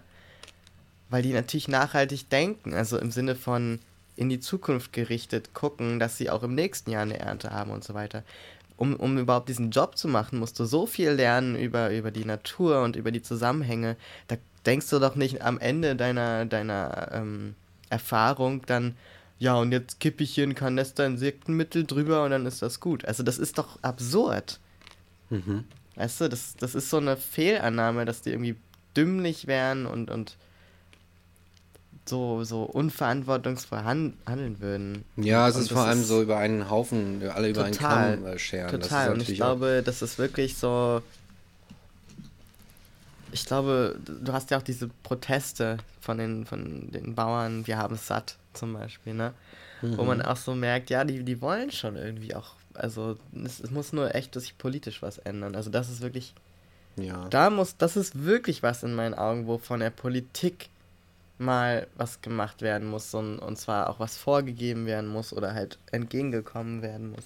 Ja, das ist unsere Ernährung, weißt du? Das Ja. ist, äh, und da, da denke ich mir auch manchmal so, ja, wo ist denn da die, irgendwie die politische, das Engagement? Ja. Weil das ist ja auch- Leuten? Genau, weil ich habe doch als Staat eigentlich das größte Interesse daran, dass meine Bürgerinnen und Bürger satt werden. Und zwar auf eine gute, gesunde Art und Weise. Frage ich, weiß So. ich nicht. Ich müsste, zweifle manchmal Müsste daran, man ne? Ja. zumindest. Man würde es meinen. Man würde, ja, man würde meinen, dass, äh, So wie bei der Krankenkasse, wo ich meinen würde, es wäre in ihrem Interesse, dass ich als Kunde, als Patient quasi ja. in einem guten Zustand bin, es mir gut geht, ich mich wohlfühle. Würde man meinen. Würde man meinen. Aber, Aber, genau, so ist es. ja. Das ist es, ja. Ich finde es, ich muss auch sagen, ähm, eigentlich, wir sind in so einem, wir reden viel über, äh, äh, dass wir uns irgendwie in einer privilegierten Gesellschaft leben und das tun wir auch im Vergleich zu anderen Orten der Welt. Möglicherweise haben wir da äh, einen Haufen Freiheiten und mehr Sicherheit. Ich habe immer von vielen Leuten gehört, so, oh nee, komm mal zu mir ins Land, weil ich ja so, ne, Leute aus aller Welt irgendwie so unterrichte, ne, und dann erzählen die manchmal so ein bisschen, nee, nee, weil ich immer dann manchmal sage, ja, Berlin ist dreckig oder sowas, bringe ich denen solche Sätze bei. ne? Und dann sagen die so, "Mm, komm mal, komm mal zu uns ins Land. Weißt du, da, da ist nochmal was ganz anderes. Oder aus Russland irgendwie so, dass man sagt so irgendwie, ja, die Polizei, das ist auch so ein Problem, man muss halt die immer schmieren und so weiter. Und dann kriegst du halt immer solche, solche Sachen. Aber jetzt sind wir hier so ähm, in unserer, in unserer Welt und, und alles läuft vielleicht so ein bisschen besser hier und da als anderswo. Aber manchmal denke ich mir, auch hier gibt es Leute, die hungern. So. Auch hier gibt es Leute, die, weiß ich nicht, die irgendwie, die so ein bisschen am Rand oder am, am, am Minimum, unten an der Unterkante leben und da so ein bisschen rumdümpeln, aus welchen Gründen auch immer. Und ich denke mir so, was diese schöne Welt, in der wir hier so leben, irgendwie nicht hinkriegt, ist tatsächlich alle, die hier irgendwie so rumhampeln, satt zu machen. Und ich weiß nicht, irgendwie, Ja. irgendwie Absurd eigentlich. Ja, es ist absurd, ne? Und irgendwie denke ich mir manchmal so, warum ist es nicht, warum, ich meine, wenn du zum Beispiel, wenn du ein Grundrecht etablierst, ja, warum Cannabis oder sowas noch nicht legalisiert ist, liegt unter anderem daran, dass wir kein Recht auf Rausch haben in unserem Grundgesetz, wo es, ich finde, da ruhig reingehören könnte, so. Aber, ähm, äh, ne, wenn, wenn du ja so ein, so ein Grundrecht irgendwie etabliert hast, dann muss quasi der Gesetzgeber irgendwie dafür sorgen, dass das dem Bürger gewährt wird. Und ich finde, es sollte ein Grundrecht sein, irgendwie ausreichend ernährt zu sein. Ja. So. Und irgendwie müsste, weiß ich nicht, eine staatliche Institution irgendwie dazu angehalten sein, wirklich Sorge zu tragen, dass die Bürger angemessen, nicht nur ausreichend, sondern auch gesund ernährt sind. Und dass sich ein Mensch, der irgendwo lebt, das ist, ich meine jetzt nicht nur Deutschland, sondern irgendwo in der Welt lebt, sich keine fucking Sorgen darum machen muss, dass er nichts zu essen hat. Oder dass er nur Scheiße wie irgendwelche Chicken Wings von Kentucky Fried Chicken irgendwie in sich reindonnern darf. Und nichts anderes, weil die so billig sind.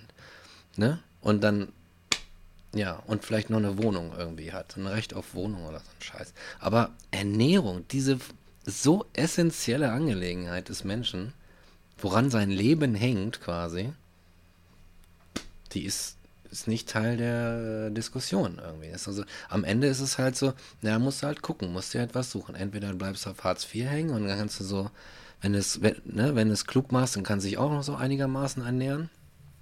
Je nachdem. Oder du musst dir halt irgendwie einen Job suchen und dann hoffen, dass du irgendwas zu fressen hast. So. Und das ist der Deal. ja. Und ich weiß am Ende nicht, ob ich das so gut finden kann. So insgesamt.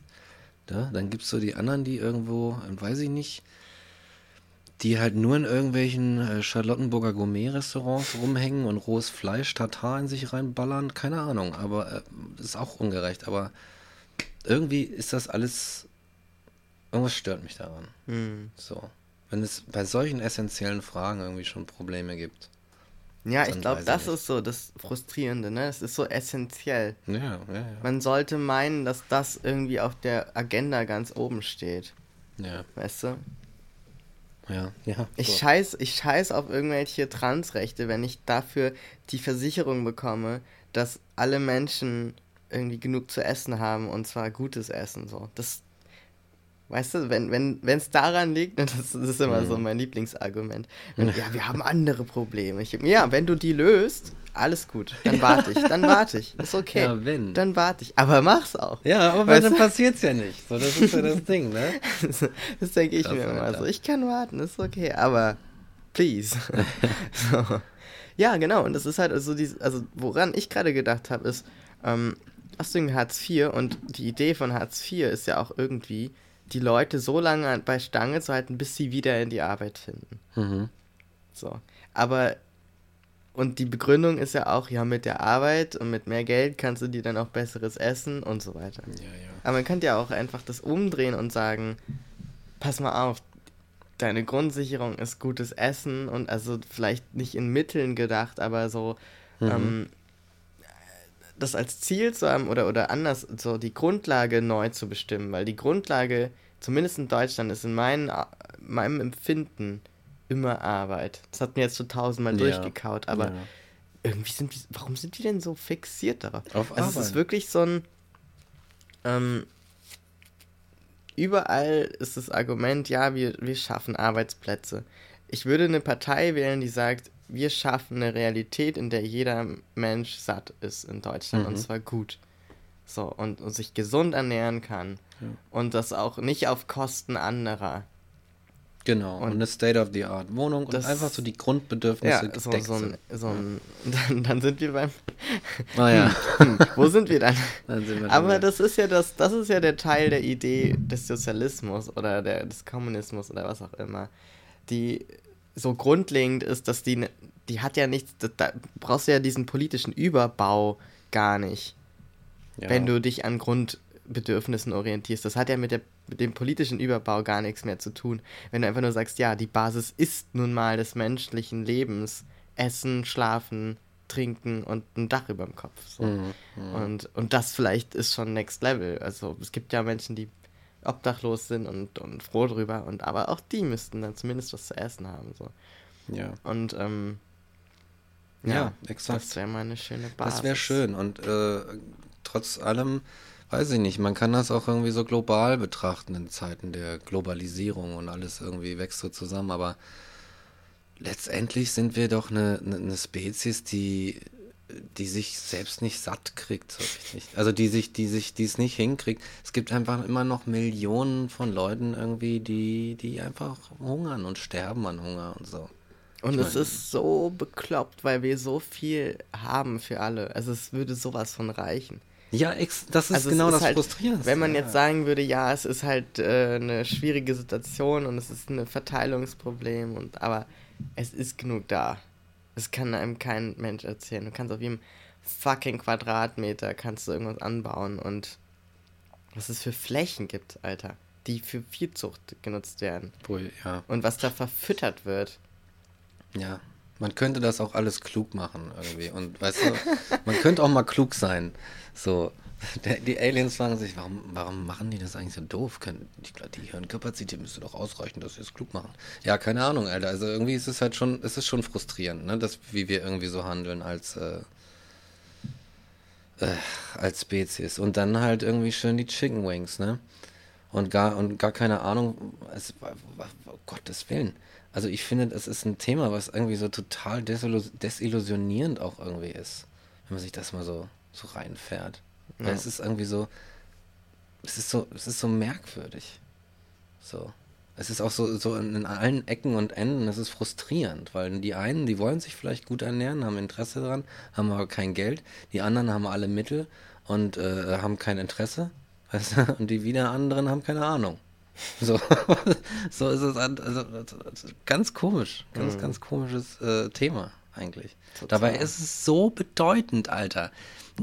Leute, weißt du, wenn, wenn man sich selbst irgendwie als, nennen wir mal Materialismus, ich bin ein materieller Gegenstand, ich bin ein Tier mit, mit Molekülen und Atomen und so weiter. Und damit dieses komische Ding mit Elektrizität und so weiter, dann Impulsen da oben im Kopf und so weiter, einfach weiter, äh, dieses System weiter existieren kann, muss ich mir einen Teil der Materie aus der Welt um mich herum, die ich nicht mir selbst zu eignen, einverleiben, ja, um weiter existieren zu können. So, und das ist doch wirklich etwas, worüber man grundlegend nach Bescheid wissen sollte. So, das ist doch eine der ersten Sachen, die du auch so tust als Mensch. Und wenn sich der Verstand irgendwann so im Laufe der Entwicklung einschaltet, dann müsste das doch irgendwie eine Sache sein, über die man ein bisschen mehr lernt. Als irgendwie, ey, bei Aldi gibt's, gibt's coole äh, äh, Würstchen mit Senf in einer Styroporpackung. Oh, I know. Ja, genau, ja. Ah. Vielleicht können wir mal ein bisschen Musik machen. Ja. Ich habe gerade noch was gedacht und zwar gestern war ich auf der Beerdigung meines Opas Oh. und da wurde in der einer der Reden, die gehalten wurden, ähm, eine sehr schöne Erinnerung an ihn erzählt und ich habe so ein bisschen, ich dachte so ein bisschen, das wäre so eine schöne schöne Sache, dieses Zitat hier einzubauen. Mhm. Und zwar, ähm, weil das so auf unseren Podcast passt irgendwie und so ein kleines honoring Moment ist ihm gegenüber.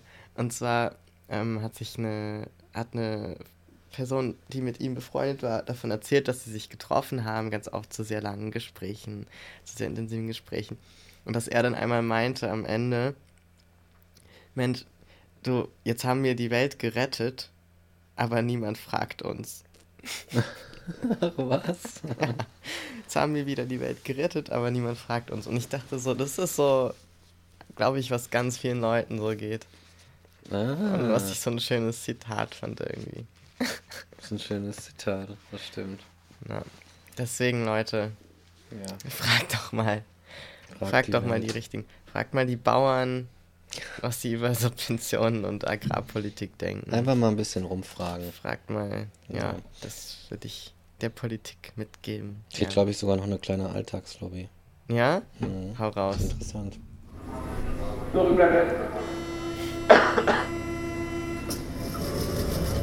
Lobby für den. Alter. Ich hatte, pass auf, ich ähm, bin nämlich letztens auf dem Mehringdamm lang gelaufen und habe was gesehen. Mhm. So. No und, way. Und zwar, jeder kennt ja Mustafas Gemüsedöner. Ne? Der abgebrannt der ist. abgebrannt ist. Ja. Und zwar, ähm, ja, der ist halt abgebrannt und jetzt steht da halt nicht mehr dieses Häuschen mit der langen Schlange bis vorne an die Gneisenau Straße, ähm, sondern Mustafas Gemüsedöner ist so ein Stück umgezogen. So, der steht jetzt nicht mehr da so mitten auf der Straße, sondern hinter diesem kleinen Pizzaladen an der Ecke, äh, äh, so am Rand. Und die Schlange geht jetzt in die andere Richtung. Geil. Ja, Mann. Die Umkehrung. Ja, Mann, ne? Das ist auch so krass.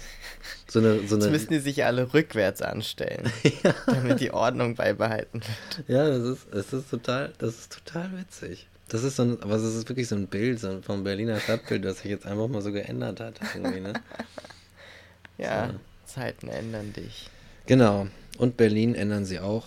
Äh, und ja. Ja. Und manche Menschen machen erst Musik und dann machen sie Literatur. Genau, so ist es. Genau, ja. Dinge ändern sich. Soll es geben? So wie auch diese Band, von der wir heute Musik spielen. Mhm. Die heißt Koma 69. Ein genialer Name, wie ich Genial. schon finde. Ich finde es genial. Koma 69. Die gibt es leider nicht mehr, denn Zeiten ändern sich. Und ähm, genau, enthält befreundete Bandmitglieder. und, Und ähm, Kolleginnen und und Kolleginnen und Kollegen, genau. Na, und wir ähm, haben heute den Song Drahtlose Fantasie Oh yeah. von Koma 69. This is gonna be nice. Also Energie! Energie, Leute. Energie Ja. raus an euch. Genau, um es mal mit den Worten Captain Picards zu sagen. Energie. So.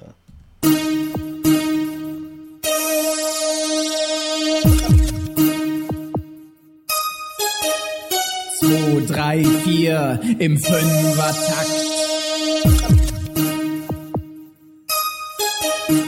Syntaktische Leitfäden, wo ist der rote Faden? Syntaktische Leitfäden, wo ist der rote Faden? Syntaktische Leitfäden, wo ist der rote Faden?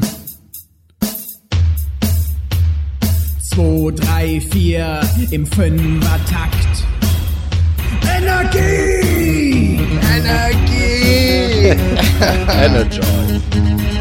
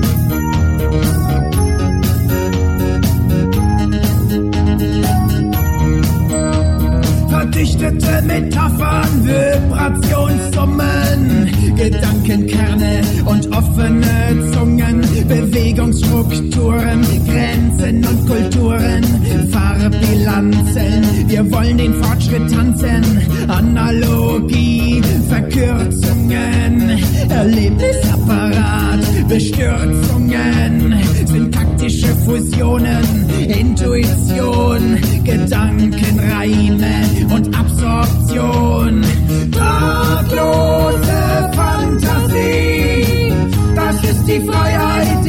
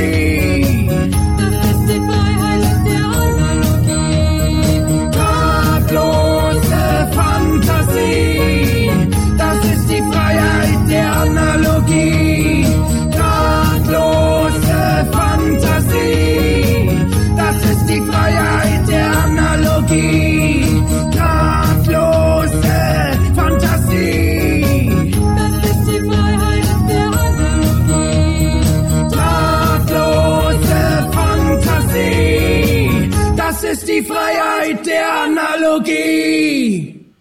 Nice. Geiler Song. Einfach, Ne? Richtig nice. Der haut auch so schön auf die Kacke irgendwie. Ja, Ja, ist schön. er hat nur richtig Bock, dann was zu machen. Irgendwie. Ja, Mann. Ja. Wir retten jetzt mal eben die Welt. Genau, machen wir jetzt mal gerade eben. Aber vorher gehe ich eine rauchen. Alright. We are out for today. Tschüss.